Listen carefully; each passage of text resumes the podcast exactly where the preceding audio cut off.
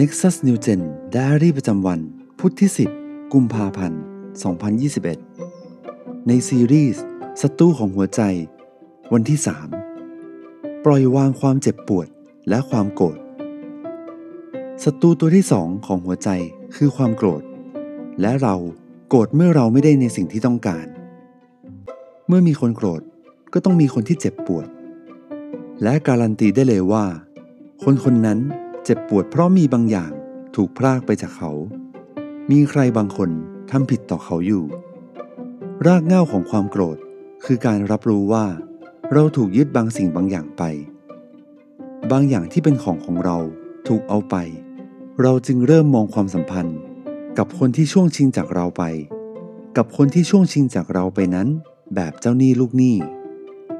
ลองกลับมามองดูที่ใจของเรา นี่ในเรื่องอะไร ที่ทำให้เรารู้สึกโกรธ อะไรเมื่อถูกแย่งชิงไปแล้วทำให้เราโกรธ เราจะปล่อยให้คนที่ทำร้ายเรา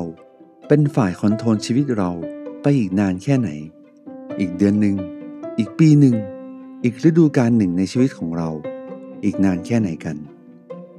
ให้วันนี้เป็นวันที่เราจะเลิกยึดติดกับความเจ็บปวดพวกนั้นซะ อาจจริงที่เราไม่สามารถแก้ไขอดีตได้ แต่เราไม่จำเป็นต้องปล่อยให้อดีตมาควบคุมอนาคตของเรา ในเอเฟซัสบทที่ 4 พระคัมภีร์ได้สั่งให้เราจงเอาความขมขื่น ความฉุนเฉียว และความโกรธออกไป และเราจะทำเช่นนั้นได้โดยการ ให้อภัยแก่กันและกัน เหมือนอย่างที่พระเจ้าทรงให้อภัยพวกท่านในพระคริสต์การรักษาความโกรธคือการให้อภัย หากเรา มัวแต่รอคอยว่า เมื่อไหร่ เราจะได้รับการชดใช้จากคนที่ทำผิดต่อเรา ในที่สุด เราเองนั่นแหละ ที่จะต้องเป็นคนชดใช้เสียเอง แต่ในทางกลับกัน ถ้าเราในฐานะเจ้าหนี้เป็นฝ่ายยกเลิกหนี้ที่คนอื่นติดค้างเรา ที่สุดแล้ว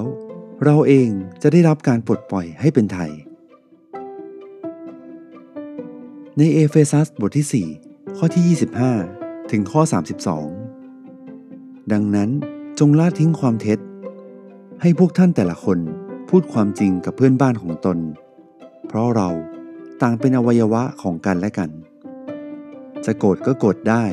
แต่อย่าทำบาป อย่าให้ตะวันตกแล้วยังโกรธอยู่ อย่าให้โอกาสแก่มารคนที่เคยขโมยก็อย่าขโมยอีกต่อไป แต่จงใช้มือของตน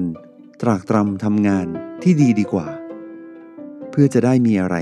แจกจ่ายให้คนที่มีความจำเป็น อย่าให้คำเร็วร้ายออกจากปากของท่านทั้งหลาย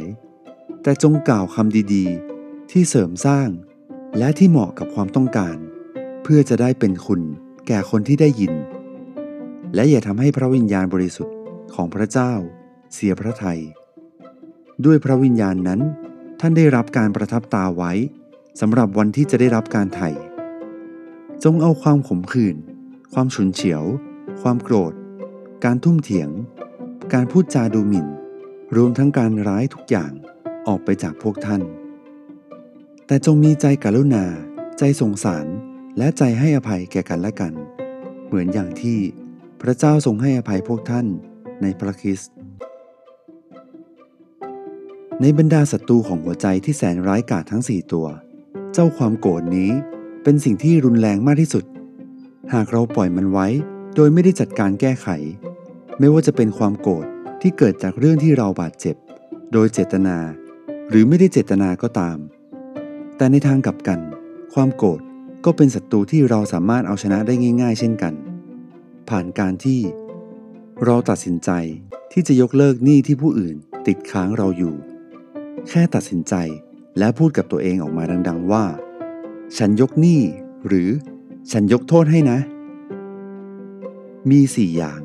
ที่อยากให้เราลองทำด้วยกันในวันนี้ 1. ระบุให้ได้ว่า ตอนนี้เราโกรธใครอยู่ 2. ระบุให้ได้ว่า เราโกรธเขาเพราะอะไร อะไรคือหนี้ที่เขาติดค้างเราอยู่ 3. ยกเลิกหนี้นั้นด้วยการให้อภัยพวกเขา 4. คอยระวัง อย่าปล่อยให้ความโกรธก่อตัวขึ้นอีก